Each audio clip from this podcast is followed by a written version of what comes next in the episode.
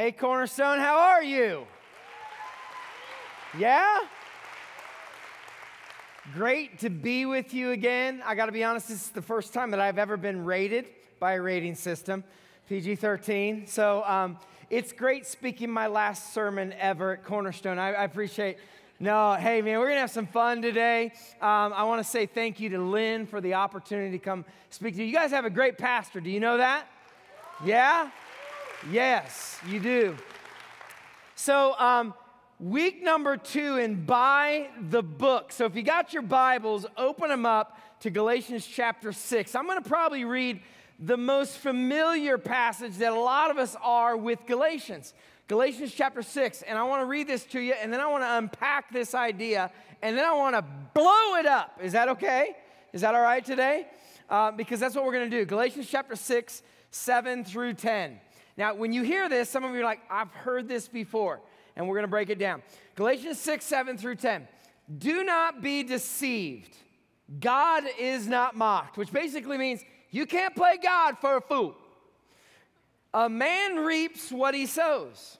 The one who sows to please his sinful nature, from that nature he will reap destruction. The one who sows to please the Spirit, from the Spirit will reap eternal life. So, let us not become weary in doing good. For at the proper time, we will reap a harvest if we do not give up. Therefore, as we have the opportunity, let us do good to all people, especially to those who belong to the family of believers. Now, chances are everybody here today has probably heard of the law of sowing and reaping. Can I get a hand up in the air if you're like, I've heard of the principle of, lo- of sowing and reaping? Okay, so you're familiar with what we're talking about. In fact, most of the times you and I are familiar with it kind of with a negative contone or con- context. We've heard it say, you're to reap what you sow, bottom line. Or anybody here, parents of teenagers? Parents teenagers right here? Raise your hand. All right, you probably said it this way You're to get what you have coming. You know? You're like, I can't wait till you have kids. You're to get what you have coming. You've heard, you said it that way. Or maybe you said this your actions will always have consequences. Now, my, my personal favorite one is this, and, and you guys are gonna know this one. Ready? This is my personal favorite one. What goes around? Okay, come on now, 1155. Come on. I need to get what goes around? All right, now stay with me because I'm going to come back to you a little bit later. You're going to preach this message with me, okay? What goes around com- comes around. Now, like with all principles, the principle of sowing and reaping can either work for you or they can work against you. Now, the idea behind this principle is that it makes certain components in life relatively predictable. You're gonna, you're, you're gonna get what you have coming, either good or bad. However, because we're so familiar with it being negative, let me, let me stop here and tell you this. There is, there is some good news. There is one and only one exception that will blow up this biblical principle of sowing and reaping. And that exception is this God's grace. God's grace. And what I mean by that is this the presence of grace in a situation when, when something bad is going in our life or, or we're not living like we're supposed to, if grace decides to show up, what that means is this sometimes you're not going to get the consequences you deserve. Can I get an amen on that one? Thank you, Jesus. Thank you, Jesus.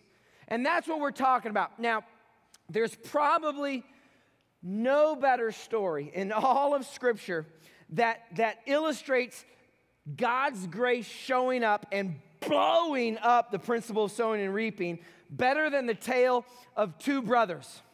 And their names are Joseph and Judah. Now, when I said Joseph, whether you're in church or have been in church before, that name kind of rings a bell. And you're like, where did I hear that? Where did I hear that?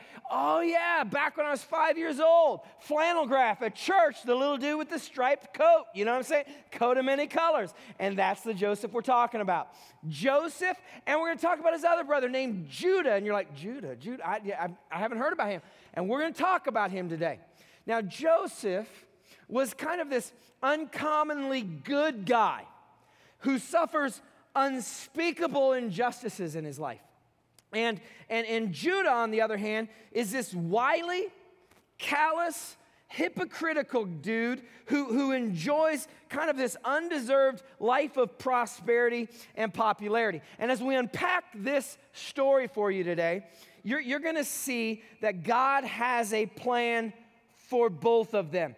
And He's about ready to blow up the principle of sowing and reaping with his amazing grace. Now, the story unfolds in Genesis chapter 37 through 49. And if you want to go home and read this story in its fullness, I challenge you to do that. It's 13 chapters.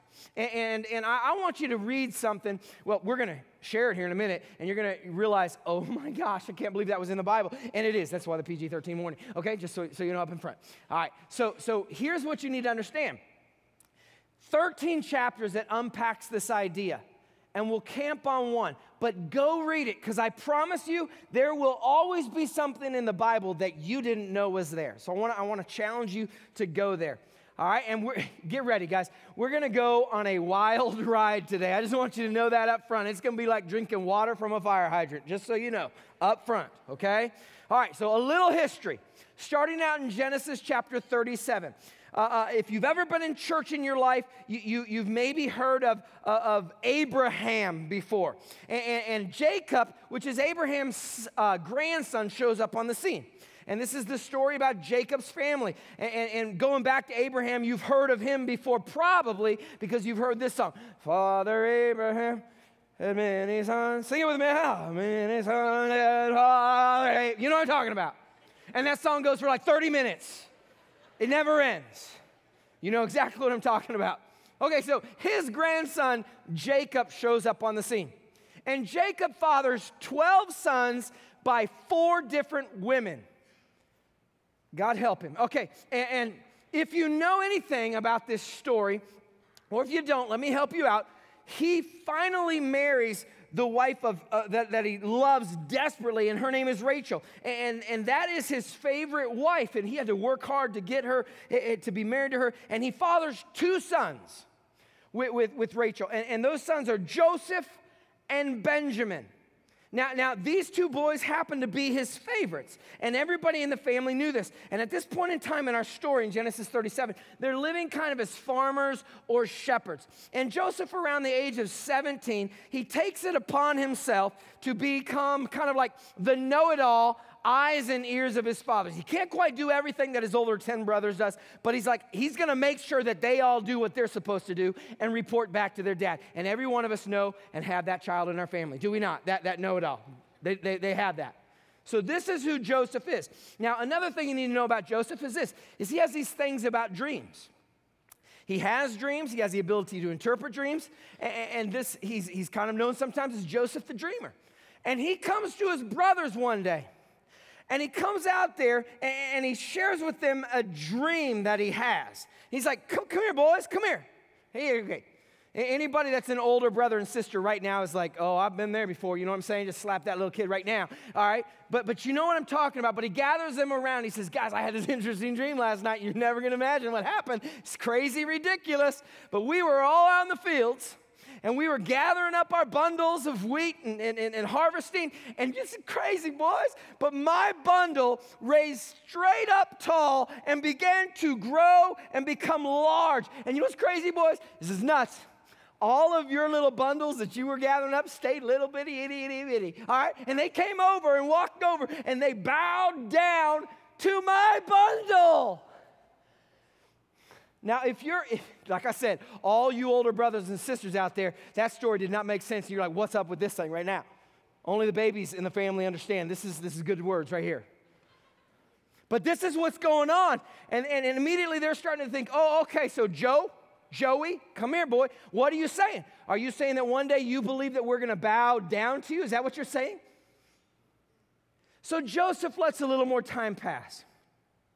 And, and, and, at this point in time, his brothers, the older ones, are getting a little bit ticked off at him being a tattletale, the favorite, not to mention a, a dreamer. So their resentment begins to fester. Then Joseph, which, which is really oblivious, he doesn't even know that this is going on with them. He's oblivious to their anger. He comes back to the family once more.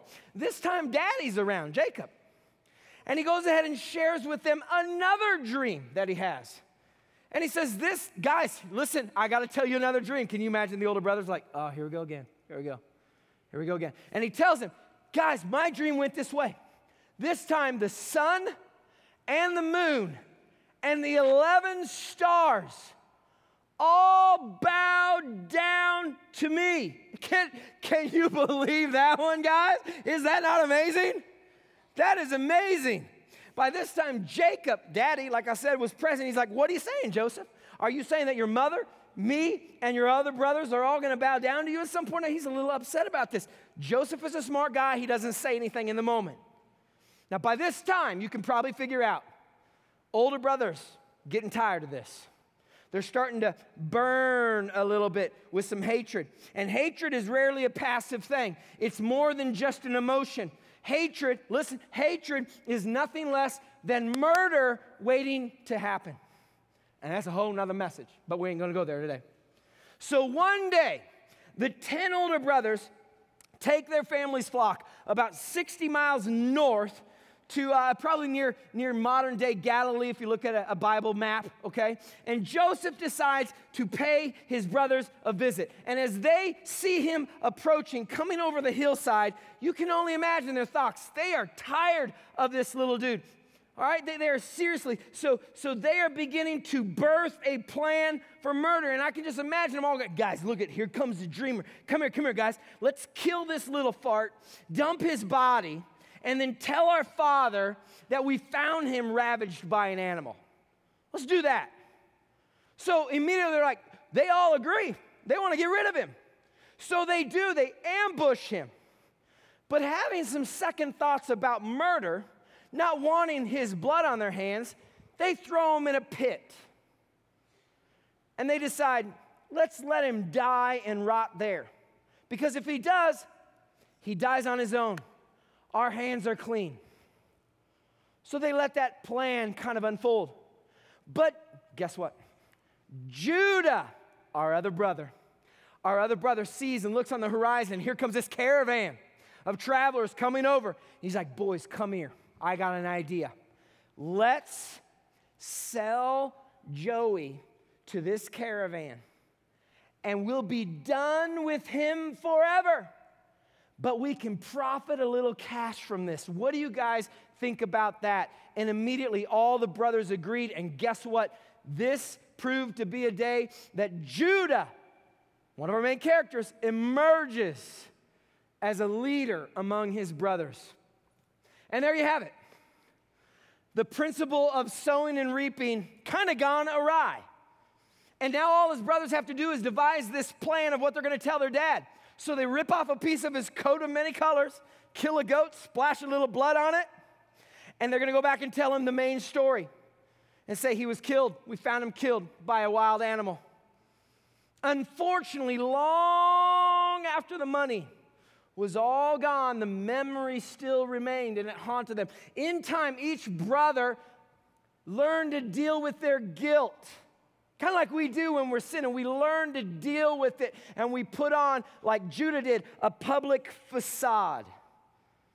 And so it may seem, if we ended our story there, that the wicked prospered and the innocent suffered. And that doesn't sound so much like the principle of sowing and reaping is working, but not so fast. You're the last service, so I get to go two and a half hours long. So get ready. This is awesome, man. Tell the children's ministries. All right, tell, tell them right now. Get some animal crackers out and Cheez-It. All right, here we go. now, if you know anything about the story, I'll fill you in. This is cool. Joseph eventually becomes a central character in saving Israel. We're going to tell his story in a minute. So, time out, put that on pause, let it cook on the stove a little bit. We'll come back to him. Judah is the story I want to tell you. Judah, this is crazy. Judah's story goes literally from bad in this moment to literally creepy. Got your Bibles, Judah 30, uh, not Judah, I'm sorry, Genesis 38. Genesis 38. I'm telling you, folks, this is going to blow your mind. This is why we got PG 13 ready. Just, just run right now. Just write it down. Okay, here we go. Ready? Take a drink. Where's my oxygen? Okay, here we go. It happened at the time that Judah went down from his brothers and turned aside to the certain Adullamite whose name was Hira. There Judah saw the daughter of a certain Canaanite whose name was Shua. He took her and went into her, and she conceived and bore a son, and he called his name Er. All the kids in the house, look at your parents right now say, Thank you, mom and dad, for not naming me Er.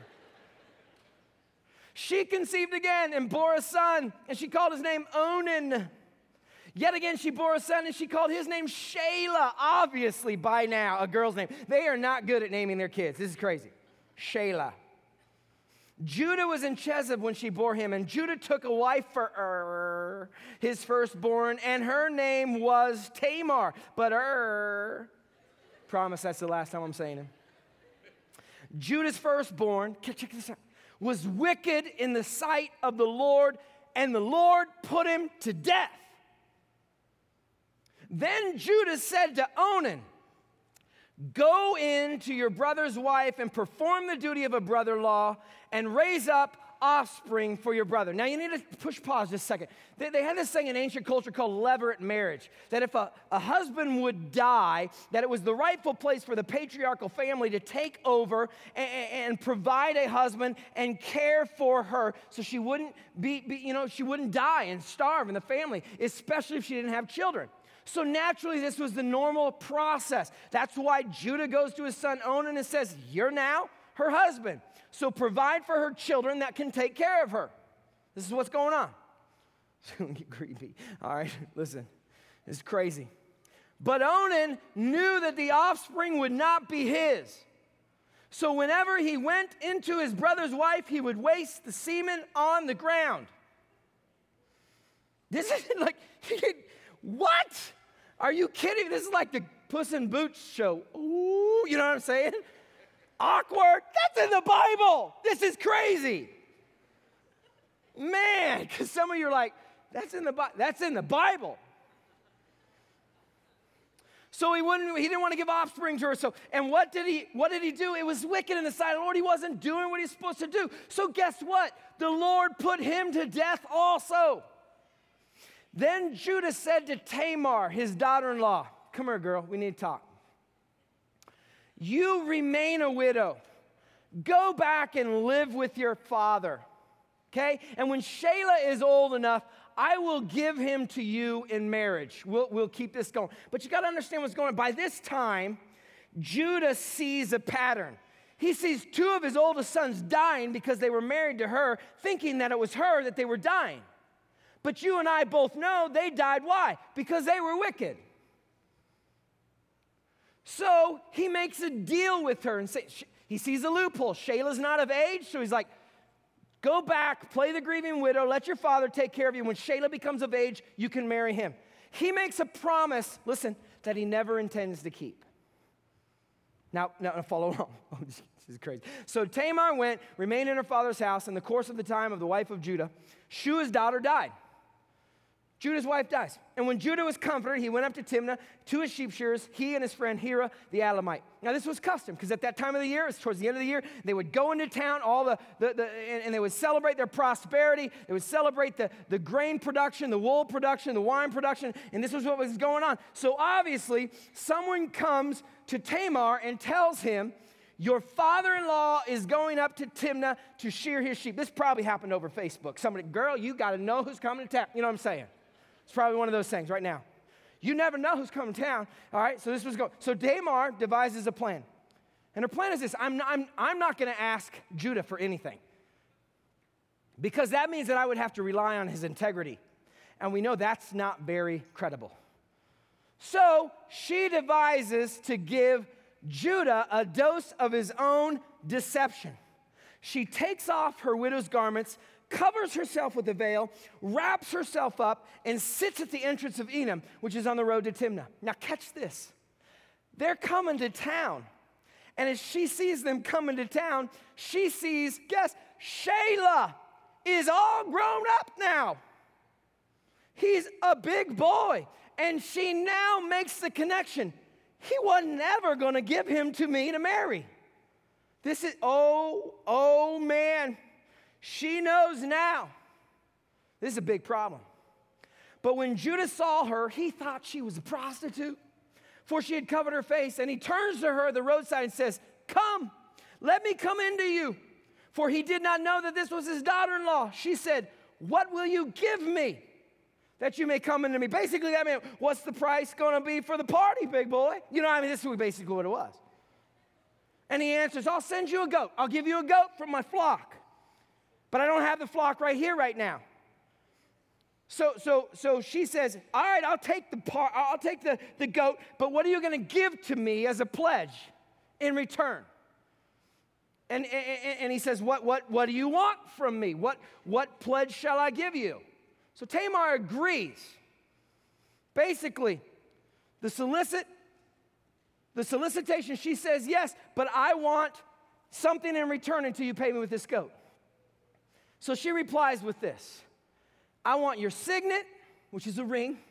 I want your cord, and I want the staff that's in your hands. Now, folks, what basically this means is this is in today's terms, it would be like this. If you if you need to go to the bank to get some cash for something, this would be like you're giving your driver's license, your social security number to hold it for you until you would get pri- I mean, I mean this is crazy. So he gave them to her, and he went into her, and she conceived by him. Oh my gosh. This is getting creepy. Very, very creepy, folks. So she arose and went away. She takes off her veil. She puts on the garments of her widowhood. Then a few days later, this is unbelievable. Judah actually keeps a promise. He sends the goat back to pay her. Probably because he wants his signet, his cord, and his staff back out of fear that he solicited a prostitute. So he sends it back by way of his friend the Alamite to take back the pledge from the woman's hand. But uh oh, she's nowhere to be found. He did not find her. And he asked the men of the palace or of the place, Where is the cult prostitute who was at Enaim at the roadside? They said, No cult prostitute's been here. So he returns back to Judah and says, I can't find her. And the men at that place, they said, No cult prostitute has ever been there. Oh my goodness. We have a storm brewing. She's nowhere to be found. So Judah replies this way He says, Then just let her keep the things. As you just saw in his testimony, I sent back the goat to try to give it to her. So, so, so just let her keep it. Jo- Judah, I'm going to get, not Jonah, don't go that story. All right, Ju- Judah. Judah moves on. He wipes his hands clean. He's done this before, right? with his brother Joseph. But he moves on, so he orders a new class ring, has the men carve him up a new walking stick. That's what he like. So there's the All right, it's crazy because it's going to get juicy, juicy, juicy right about now. About three months later, you got you get. Oh, y'all know where I'm going with this, don't you? About three, about three months is all the time it takes for a pregnant, for a pregnant woman's belly to start showing it. Yeah, it's going there right now in this story. This is crazy. Is about three months. Where in the world am I in my notes? I got to get back to it. Okay, so about three months. About three months, this has gone on. So she's nowhere to be found, yada, yada, yada. Where's there? There it is, there it is, there it is. Judah was told this. They come back word and they tell Judah, Tamar, your daughter in law, she's been immoral. Moreover, she is pregnant by this immorality. Basically, there's a Judah. Your daughter in law has played the hooker, she's played the harlot. And Judah replied, just like anybody who's hiding a secret sin, pretending that he's without sin, would reply. He says, Bring her out and let's burn her alive. Oh, folks, he burned with righteous indignation against the sin of somebody else while conveniently, very conveniently, forgetting his own wrongdoing. I know you and I have never done anything like that before, you know what I'm saying? Now, the duplicity of his response would be laughable if it wasn't so tragic. Here's what I mean Wasn't this the same Judah who plotted to kill his brother?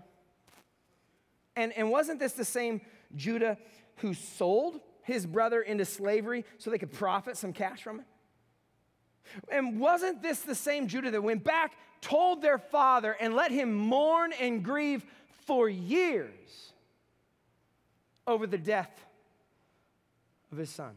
And wasn't this the same Judah that promised to care for his daughter in law, yet never intended on keeping his word? Folks, this is crazy, but this is when it gets really good. Listen to this.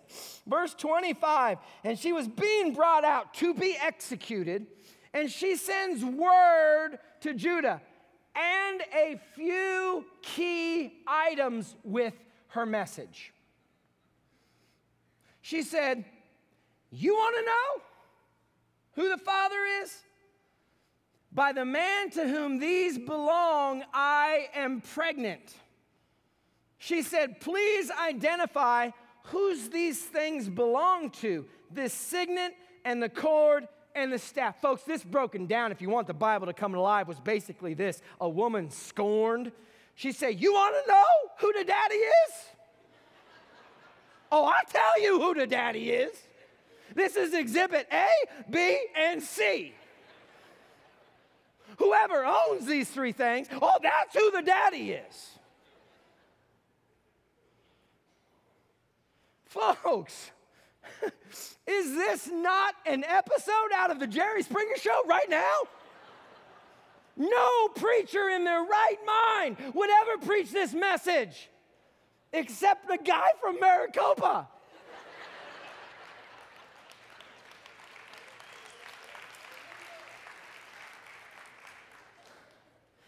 I got to drink something, man. This is ridiculous. His public profession or confession was straight and to the. What, what, what, what else do you do? He says this. He identifies it. Yeah, those are my things right there.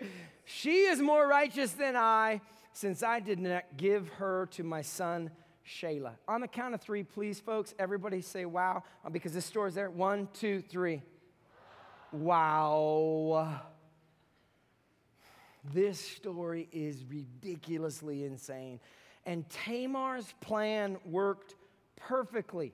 By waiting to the last moment, she leaves Judah nowhere to hide. And this whole episode, as strange and weird and crazy as it is, finally brings Judah to a turning point in his life. And folks, here's what's ridiculous. If Judah's story ended here, we would be tempted to finally conclude that the law of sowing and reaping is coming to fruition. As we just heard at the beginning in Galatians chapter 6, finally Judah is getting what he deserved. After all, what goes around finally.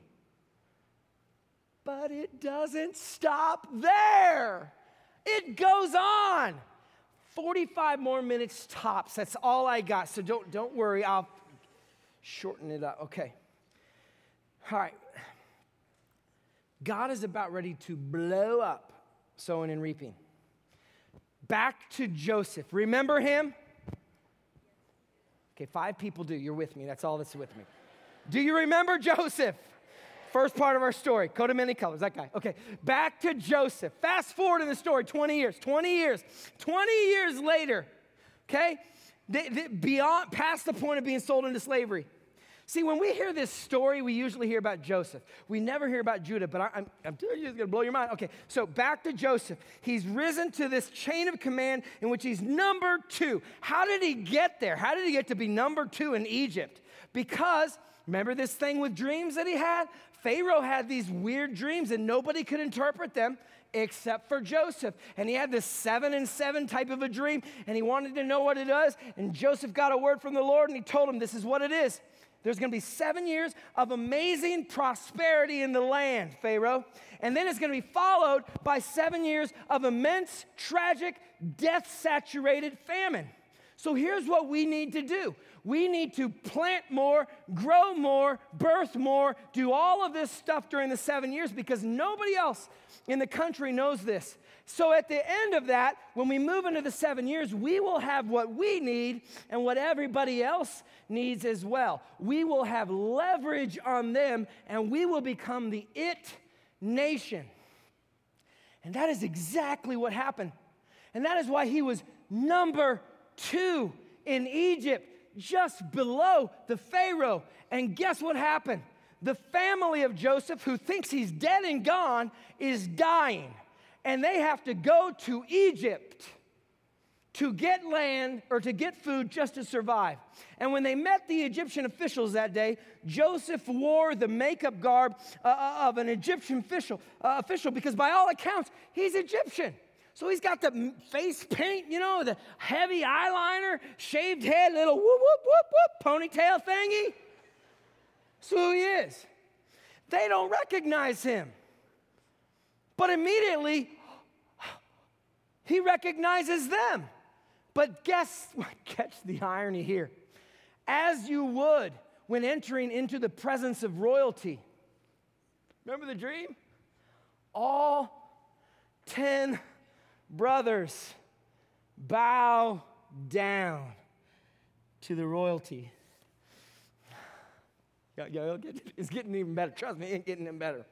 Listen, listen. They all bow down. So Joseph recognizes who they are, and he's like, probably not that way, but in your mind, he's thinking, oh my gosh, but he, he recognizes there's only 10 of them. But wait, remember? There's his younger brother, Benjamin. Where's Benji? So you're one, two, three, seven, nine, ten, ten. Where is Benjamin? Have they done to Benjamin what they did to him? So, in some weird way, he convinced, he's like, you go back and bring your whole family with you. He wants to know is Benjamin alive? Now, this is crazy because he sends him back. And remember, Jacob, the daddy, Joseph's daddy, has been mourning for years over the loss of Joseph. And when they tell him, we got to bring Benjamin back with us if we need to get, we got to have this, dad. And he's like, no. Last time I left a boy with you, you're not taking Benjamin anywhere. So, guess who says, Dad, we need to seriously talk about this? Judah. And in verse chapter 43, 8 through 9, he says, Send the boy along with me, and we will go at once, so that we and our children may live. Dad, we have to have this. I myself, me, Judah, will personally guarantee his safety. You can hold me personally responsible for him. If I don't bring him back to you and set him before you, I will bear the blame before you all of my life. He obviously was convincing, so Jacob says, Fine. And the 11 brothers return to Joseph, and now, you guessed it, once again, face to face with royalty, all 11 bow before. I'm telling you, dude it's all coming down. It's going down. Listen, this is amazing. So he knows this now. All right, so they didn't kill him, but Joseph is still not convinced. So he holds this feast. They've got to be like, what is going on? We just wanted food. Now we have a feast. We had to come back with our little brother. So he holds this feast, provides them with the rations of food that they need. But inside of Benji's, Benjamin's ration pack, he hides a silver cup. And then he stations his guard at the exit of the city and he orders, he stages a heist. He orders them to be uh, uh, stopped and searched. And in the process, in the process, they find the expensive royal silver cup in the bag of Benjamin. Now, I'm telling you, Joseph did this because he wanted to know if his brothers had changed. Would they get to the gate and like, we don't even know him. We don't even know him. We don't know him. Would this be the case? Would they sacrifice Benjamin to save themselves? Would they take the opportunity to rid themselves of another favorite brother? Or have they changed? Would they try to save him? So he brings him into custody. And Judah, Judah, wants, still remember, they don't know it's Joseph. Judah has a converse, asks in mercy, Can I talk to you, Your Highness? Genesis 44, 32 through 34. He says, For your servant, me, Judah, I became a pledge of safety for the boy to my father, saying this I promise you, Dad, I will bring him back to you. Or I will bear the blame before my father for the rest of my life. I am begging you, Your Highness. I am throwing my mer- I'm throwing the mer- at the mercy of the court. Please keep me, keep me here instead of the boy, and let him go back with my brothers. For how in the world can I go back to my dad if this, if this is happening? I, am telling you, Your Highness, I fear to see the evil that would find my father. And Joseph hears something in the voice of Judah. And he senses something has changed and he's overwhelmed with emotion. And Joseph no longer can contain himself. And in that moment in Genesis 45 3, he reveals himself. He says, I am Joseph. I mean, can you imagine? This is crazy. Now, I'm serious. This story is ridiculous. I mean, watch the irony, folks, because the Bible tells us that as soon as he did this, they all bowed. But can you imagine? I, I, this is the way my Bible comes alive. You need to pray for my wife because I'm weird. All right. So, so this is the revelation. Can you imagine the revelation of this moment? Joseph, like, oh, they've changed. They've changed. He wipes off the makeup, lets the hair down. I am Joseph. It's me, boys. And the Bible tells us they bowed, but I think they did this. Oh my gosh, he's still alive. Three times in a row, my shoe just came off. I'm, I'm, seeing, I'm telling you, that's what I believe happened. But this time, they are bowing again, but I believe they're bowing in fear more than respect. And I believe the brother who had the most to fear was, oh, you are trekking. Finally, what goes around is coming, yes. But something unusual happens. There's no sound or clamor of guards' weapons. There is no screaming out by the Egyptian official named Joseph, arrest them!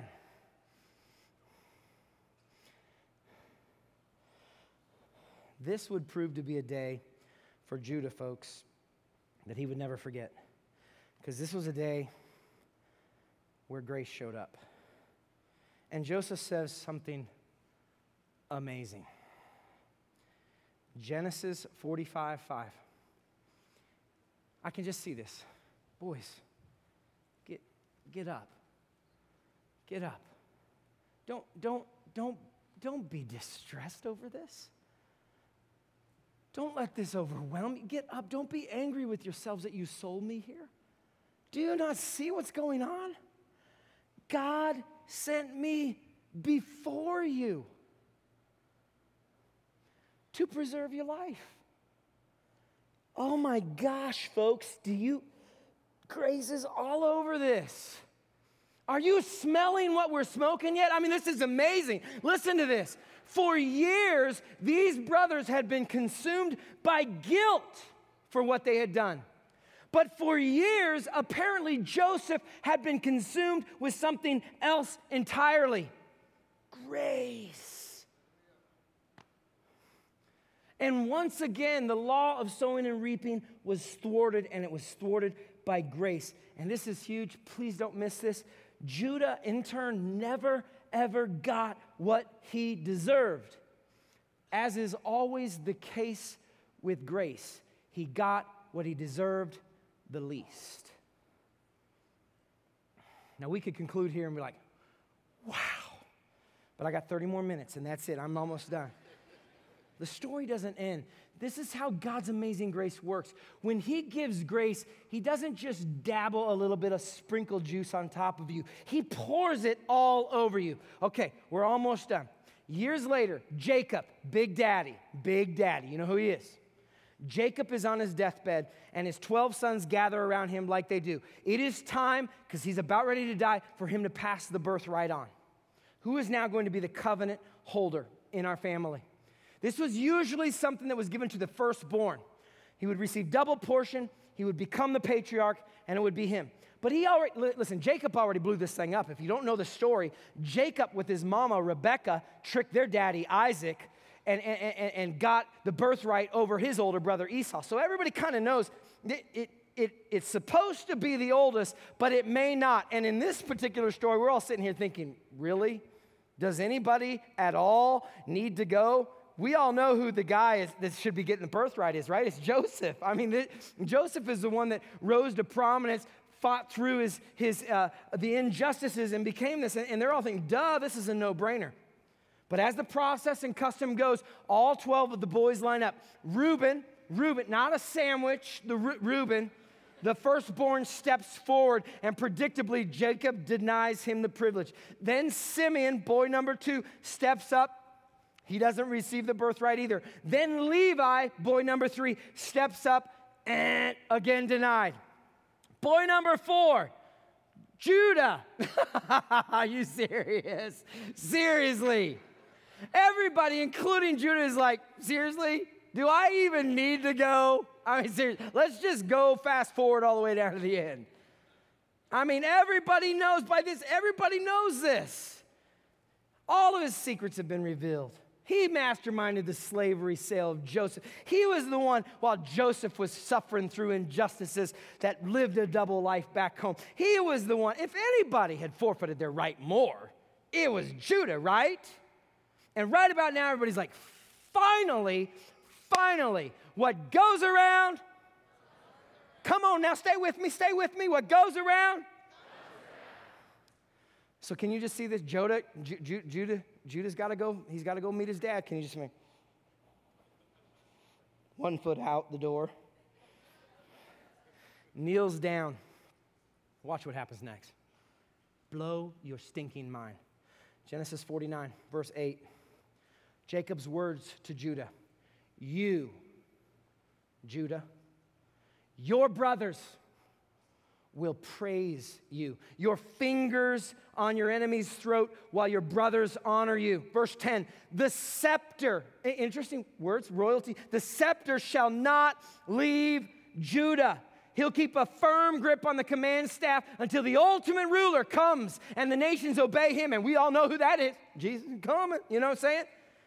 Do you catch what is going on in this moment, folks? The insinuation of Jacob's blessing is that Judah's descendants would be kings. Now, this had to strike everybody odd because, first of all, it's Judah. He shouldn't even be up there at his daddy's feet. But uh, nonetheless, I mean, they're, they're, they're, not even, they're not even a nation. They're still living in Egypt. They're just a big family. How could this be so? Yet this is exactly what happened. Listen, folks, if you don't know anything about Bible history, I'm about ready to give you some knowledge. The families of Jacob's 12 sons eventually become the 12 tribes of Israel. And beginning with King David, the kings of Israel were all born to the tribe of. Oh my gosh. Now get ready to blow your mind. This is awesome.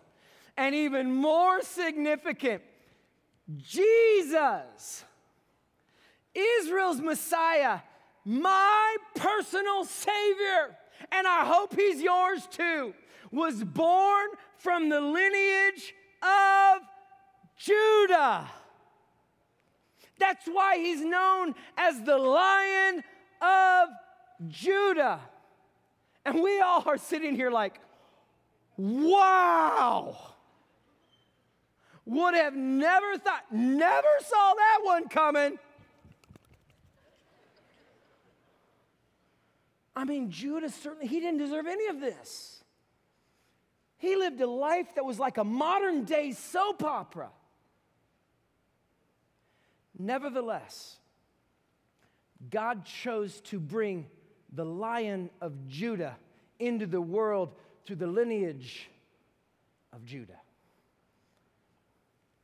I mean, look at the grace and the hope here for you folks. After a lifetime of sin and hypocrisy, Judah was brought to a place of humility and gratitude, but he wasn't brought there by punishment. Like many of us would think, he was brought there by grace. And in the end, in the end, it listen, it cannot be said that he found grace because he never went looking for it. On the contrary, grace found him. And with all of that, what goes around, unless grace shows up. Will you stand to your feet?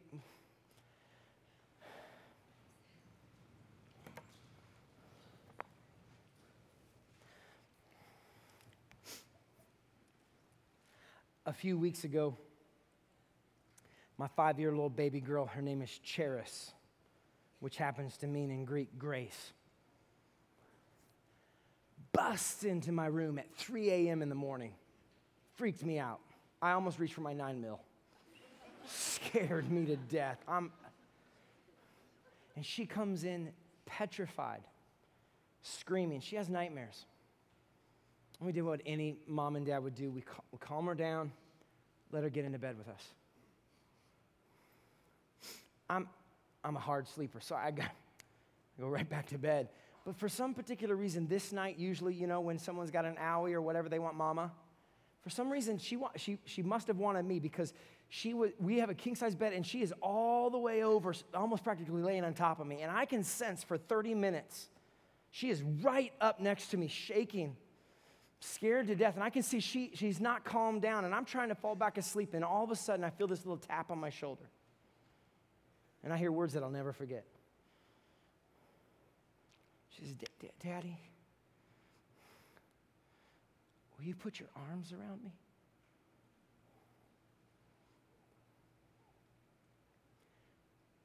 Scared to death,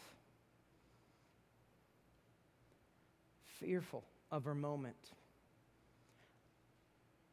I got to believe that there are people here today that are scared to death messed up in their lives, moments where grace just can't be found. And the beauty of God's grace is this if you know Jesus Christ as your personal Savior, He's right beside you, waiting for you to tap His shoulder and say, Daddy, I'm scared to death. And everything that I'm doing is not right. Would you put your arms around me? He'll do it. He'll do it today, no matter what you're coming out of. I'm going to pray and we're going to sing a song. At the end of that song, before you leave today, if you're in that place, there's some counselors at the end of that song that'll be down here that I want to encourage you to come forward. When's the last time you said, Daddy, would you put your arms around me? Today's the day. Jesus, thanks for my friends. Thank you for letting us hang out today. Um, Jesus, I love you so much. And I thank you for stories like this that just mess us up. God, thank you for your grace. Thank you for Cornerstone and the impact that it's making in Chandler, Arizona, and beyond into the San Tan Valley. God, please mess some people up and help them be found by your grace today. Put your arms around them. Love you so much, Lord. Give you everything in your precious and holy, holy, holy Son's name.